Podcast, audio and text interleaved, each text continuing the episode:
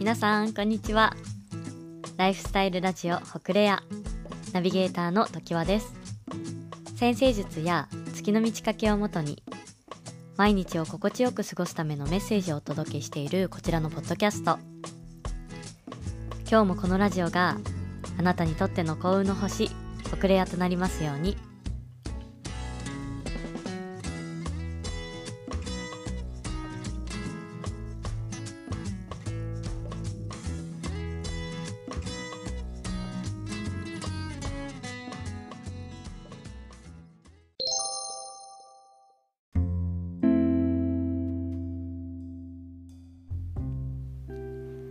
今日のテーマは、魚座新月、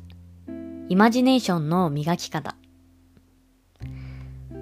はい、ということで、2月も今日で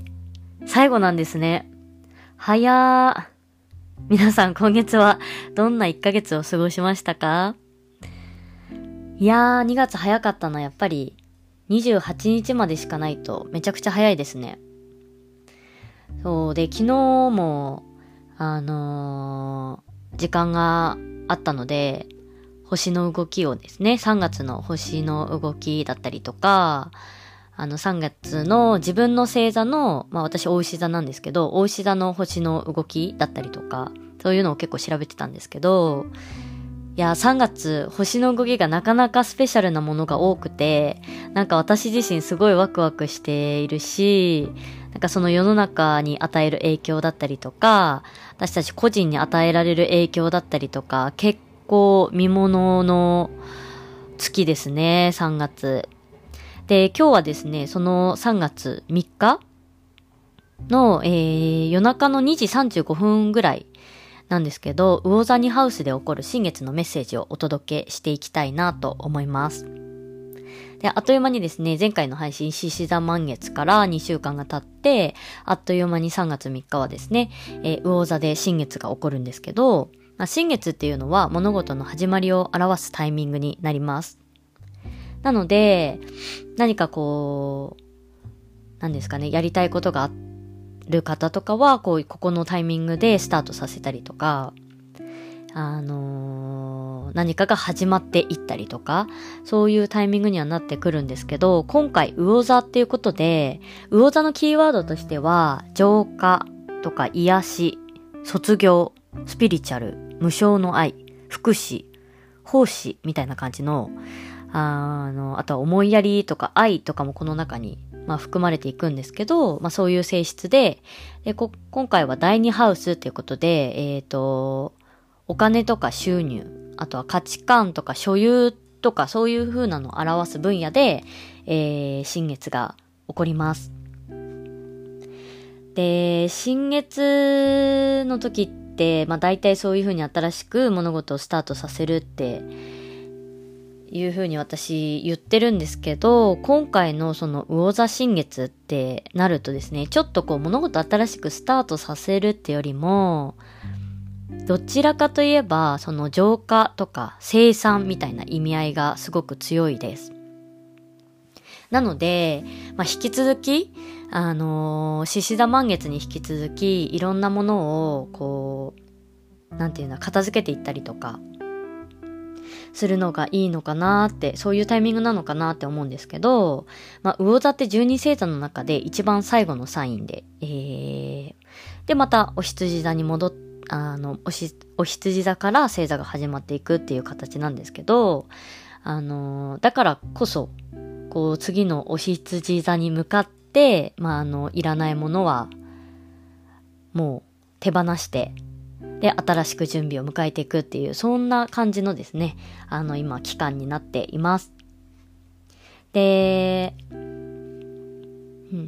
あのー、今月じゃなくて3月は、21日に宇宙元旦って言われる、まあ、宇宙の暦上の新年が始まる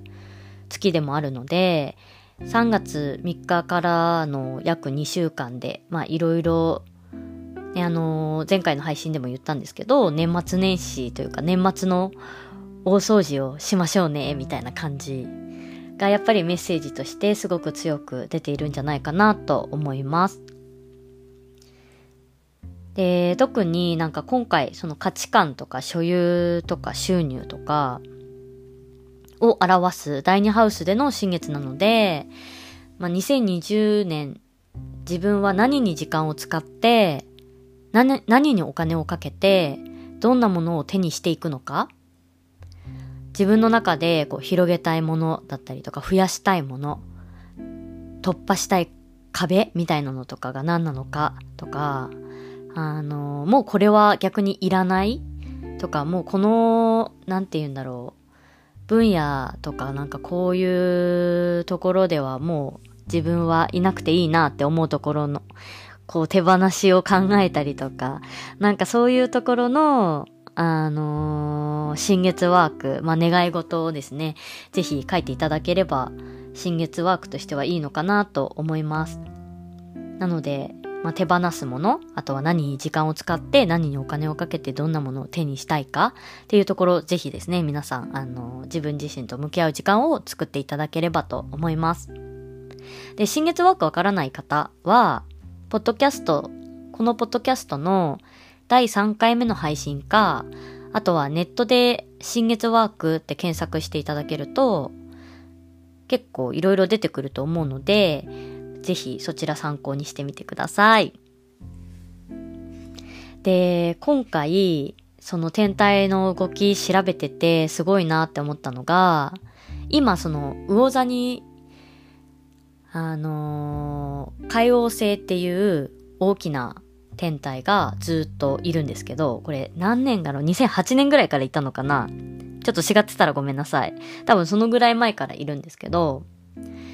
その海王星と、あと2021年の年末に幸運の星って言われている木星が魚座にいるんですよ。滞在してて、していて、まあ、この魚座木星期間っていうのは、あの、後ほど、ポッドキャストでもうちょっと詳しく掘り下げて話していきたいなと思うんですけど、その火曜星と木星と今回の新月が、この3つの天体が今その3月3日に重なり合っている状態。で、これ先生術ではトリプルコンジャンクションって言うんですけど、もうそれだけでもかなりエネルギー的にはすごく強くて、で、さらにですね、その、なんて言うんですかね、こう、星座ごとに、あのー、セットになる天体があるんですよ。で、その、星座の、こう、なんていうの、ペアみたいな感じ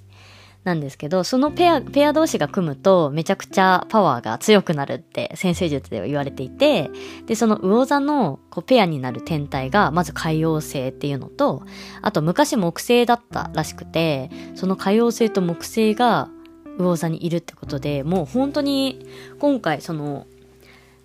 で、そこに月が加わっているので、めちゃくちゃエネルギー強いですよって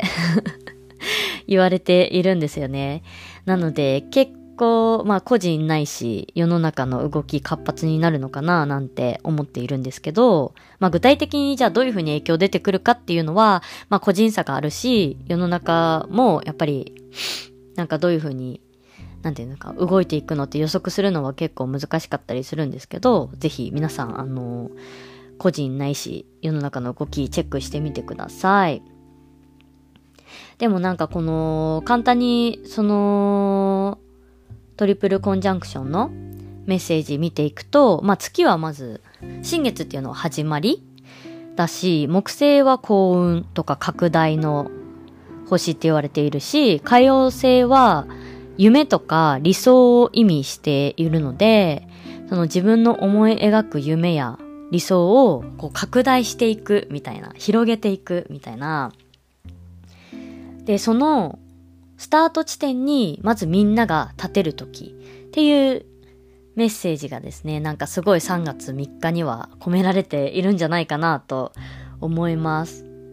そう、めっちゃいいですよね。だって新月と幸運の星の木星と夢とか理想の海洋星って、なんか私好きな言葉しかないんですけど そう。そんな感じでですね、まあ特にですね、このエネルギーの影響を強く受けるのが、やっぱり魚座さんはもうかなり強く受けてると思うんですよね。で、プラス、カニ座さん、サソリ座さんも結構強めに影響を受けてたりとか、あと私、大牛座なんですけど、大牛座さんとヤギ座さんも結構強く、まあ、ヤギ座に結構今天体集まってるので、この辺なんかも、うん、すごい影響を受けてる方いるんじゃないでしょうか。どうですかね。そう、で、まあ、今月から、今月っていうかまあ3月から仕事や関わる人とか、あと生活スタイルが変わりそうな人っていうのはすごいビッグチャンスなんですよね、だから。で、まあそのなんかチャンスの中にいる時って、なんか割と一見こう好ましくない出来事、まあ例えばこう急な転勤とか望んでない移動とか、結構私の周りでもあの転勤とか移動になって方とか多いんですけど、なんかそういう風に一見、えー、なんでこのタイミングで？とか、え、私そう行きたくないのにって思う出来事が、そのチャンスの中にいると結構思ってたりするんですけど、今回は確実にですね、そのあなたの人生に幸運をもたらす出来事に違いないと思うので、ぜひその変化の波をですね、楽しんでいってもらえたら嬉しいなと思います。南西、海洋星、木星、新月のコンジャンクションなんで トリプルコンジャンクションなんで、ぜひそのパワーのですね、変化の波を楽しんでいってください。で、その新月から3日後ぐらいの3月6日なんですけど、この日は今こうヤギ座にいる金星と火星が同じタイミングで水亀座に移るんですよ。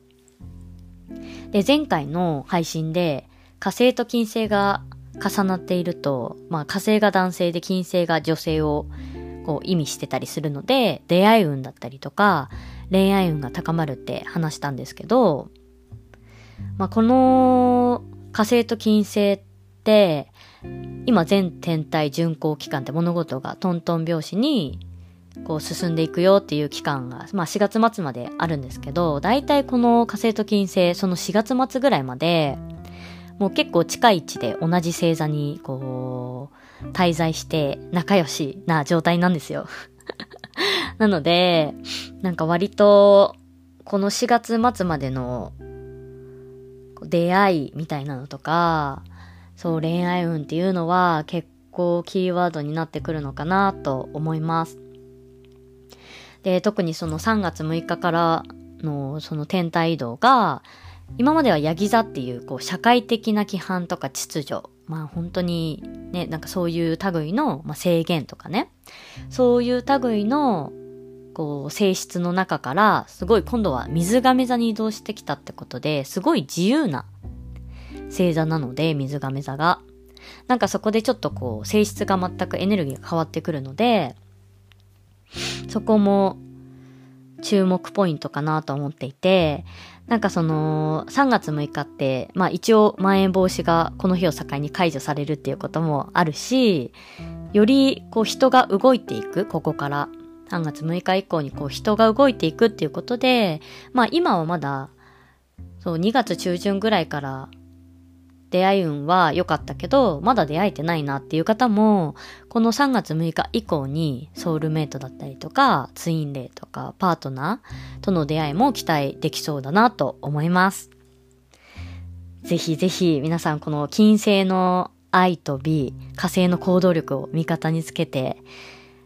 そう、運命のパートナーと出会ってください。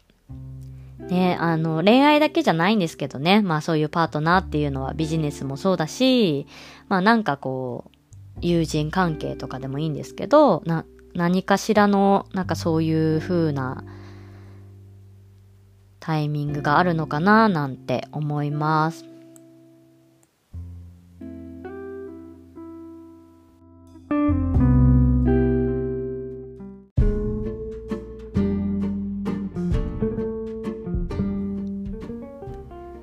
そして今日のサブテーマ、イマジネーションの磨き方っていうことで、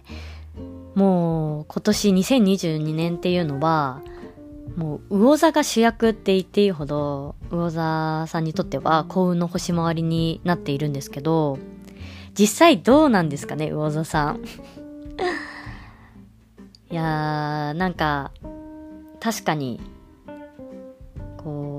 私魚座なんだけどみたいな感じのこういうこと起きたんだよねっていう方とかいたら ぜひメッセージでお聞かせいただければなと思うんですけどまあその魚座さんだけが活躍するかって言ったらそうじゃなくて、やっぱりその魚座的なエネルギーが私たちそれぞれ個人に影響を与えるっていうことで、まあ、あの、そういう話を今日はしていきたいなって思うんですけど、まあ、そんなんですね、今はもう絶賛魚座期間、まあ、魚座新月だし、太陽も魚座に入ってるし、もう絶賛魚座期間っていうことで、やっぱり、あの、この期間、魚座の期間っていうのは、現実的なことよりも、どっちかっていうと、イマジネーション、想像することとか、インスピレーション、もう直感とかひらめきっていう感覚的なものがすごく大事になってきます。ちなみに皆さんは想像力とか直感力の筋トレってしてますか？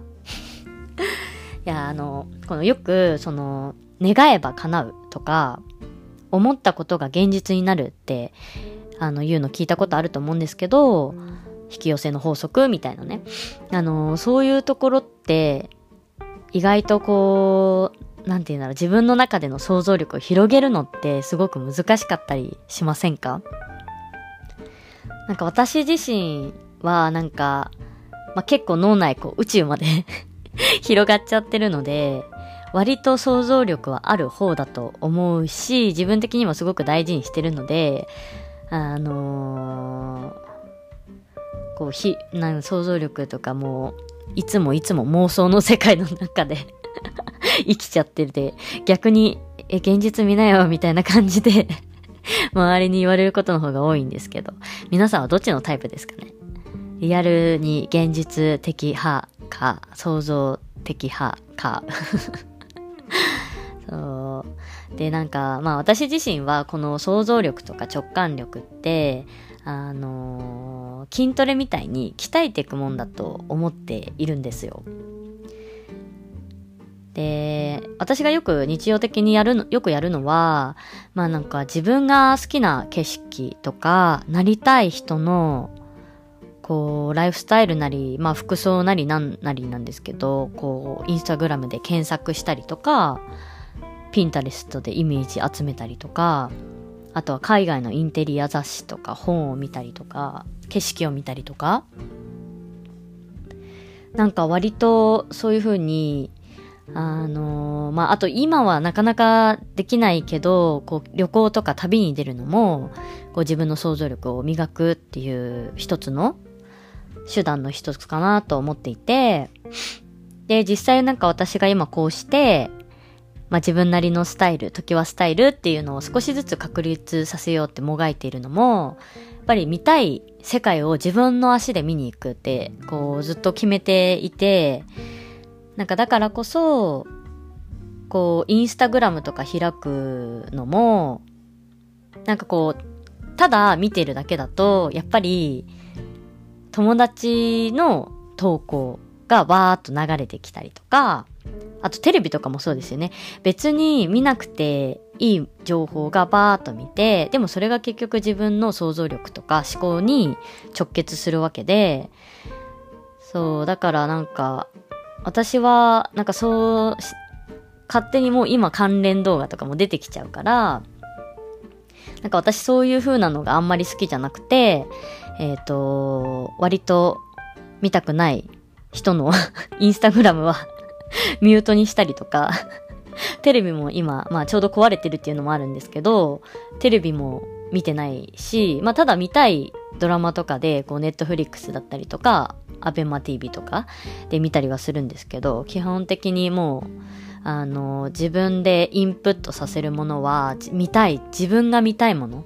を極力検索して目で見るようにしています。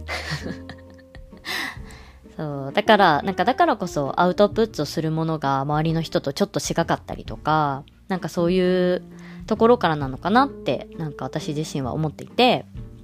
で、逆にその直感力っていうのは、想像力の先にあるものだと私自身は思っています。で、なんかそもそもこう人間の思考力とか、なんかこう思考を考えることとかって限界があると思うんですね。で、なので、なんかこう、なんだろう、魚座のエネルギーを使うのであれば、やっぱりこう目に見えない分野とか、まあスピリチュアルとか第六感とか、そういったものがですね、自分自身や社会全体の次元を開けてくれる、あのー、鍵になってるんじゃないかなって思っていて、で、なんかその直感とか、もう本当に私は割と感覚人間で、まあでも大志座なので割と地に足をついている性質を持っているんですけど、やっぱり大事にしたいのは直感とか、あの、自分で感じたものとかなんですけど、なんかそれがすごい大事にしたいって思えたのが、まあ実際こうヨガに夢中になってた頃とか、あとサーフィンしながらぼーっとしてる時とかに、なんかこう悩んでて、解決しないものってあるじゃないですか。悩んでるけど、その時は解決しなかったりとか、もう答えがわからなかったりとかするものが、そういうちょっとヨガでリラックスしてたりとか、サーフィンしながらぼーっとしてる時に、パッて急に解決策がポンって浮かんだりとか、ひらめいたりとかするんですね。なんかその感覚がすごく私にとってはしっくりきて、で、別に何の頑張ってもいないし、その時は。だからなんかそういう、なんだろう。こう自分自身のなんか潜在的なものにつながれる瞬間とか、なんかそういう風な技術、あれは技術でなんとかなるもんなのかわかんないですけど、やっぱりそういう風なのはすごく大事だなって思います。えー、だからなんかこう頭の中にこうスペースが出てできた時にこうはって気づけるようにあのー、皆さん ぜひヨガとか してみていただきたいなって思うんですけどでも本当にそのヨガだけじゃなくてリラックスすることってすごく大事だなって思っていて、の魚座期間ってやっぱり浄化の期間になってるので、ぜひ皆さん、あのー、あんまり無理をしすぎずに、なんかちょっと辛いなって思ったら、全然休んでいいと思うんですよね。頭働かせすぎないで、ちょっと休息の時間とってみたりとか、ゆっくりお風呂に入ったりとか、なんかあともう本当にしんどいなって思うことはすっぱりやめるとか、そういう感じで少しですね、なんかこう自分自身を癒しながらで、自分自身を癒せるようになると、やっぱり人にもすごい優しくなれるって私は思うので、なんかその辛い時とか、わかるじゃないですか。あ、自分もその辛くて、やっぱ癒されたことによって、少し精神的に安定したっていう経験があれば、もし目の前に自分の友達とかが、あ、辛い状況だったりとかあった時に、無理に頑張れって、いや、そこは乗り越えろみたいな感じで、松岡修造みたいにあのー、は、ならない。まあ、松岡修造さんが悪いわけじゃないけど なんかそういう、なんかちょっと一つ、ちょっと休んだらいいんじゃないっていう一声をかけてあげられる優しさを持てるって思うんですよね。だからなんかその、魚座の期間ってすごいみんながやっぱこういう状況で結構ピリピリもしてるし、精神的にしんどくなったりとかしやすいので、やっぱりこう自分自身をまずは癒して、それがちょっと周りに自分の大事な人たちに伝染していったらいいなと思いますので、ぜひ3月前半は皆さんゆっくりお風呂に使って 自分自身を癒してあげてください。はい。ということでですね。まあ、イマジネーションの磨き方っていうテーマで言ってたんですけど、なんか 結局、まあ、リラックスすることが一番なんですかね。好きなもの見て、美味しいもの食べて、たくさん寝て、そうっていう形で、あのー、3月前半も過ごしてみてください。また、このポッドキャストを聞いて、あご質問とか、ご感想など、えー、あれば番組概要欄の URL からアンケートページにアクセスしてお送りください。皆様からのメッセージ、どしどしお待ちしております。それでは今日はこの辺で、ライフスタイルラジオホクレア、ナビゲーターの時和でした。また次回の配信でお会いしましょう。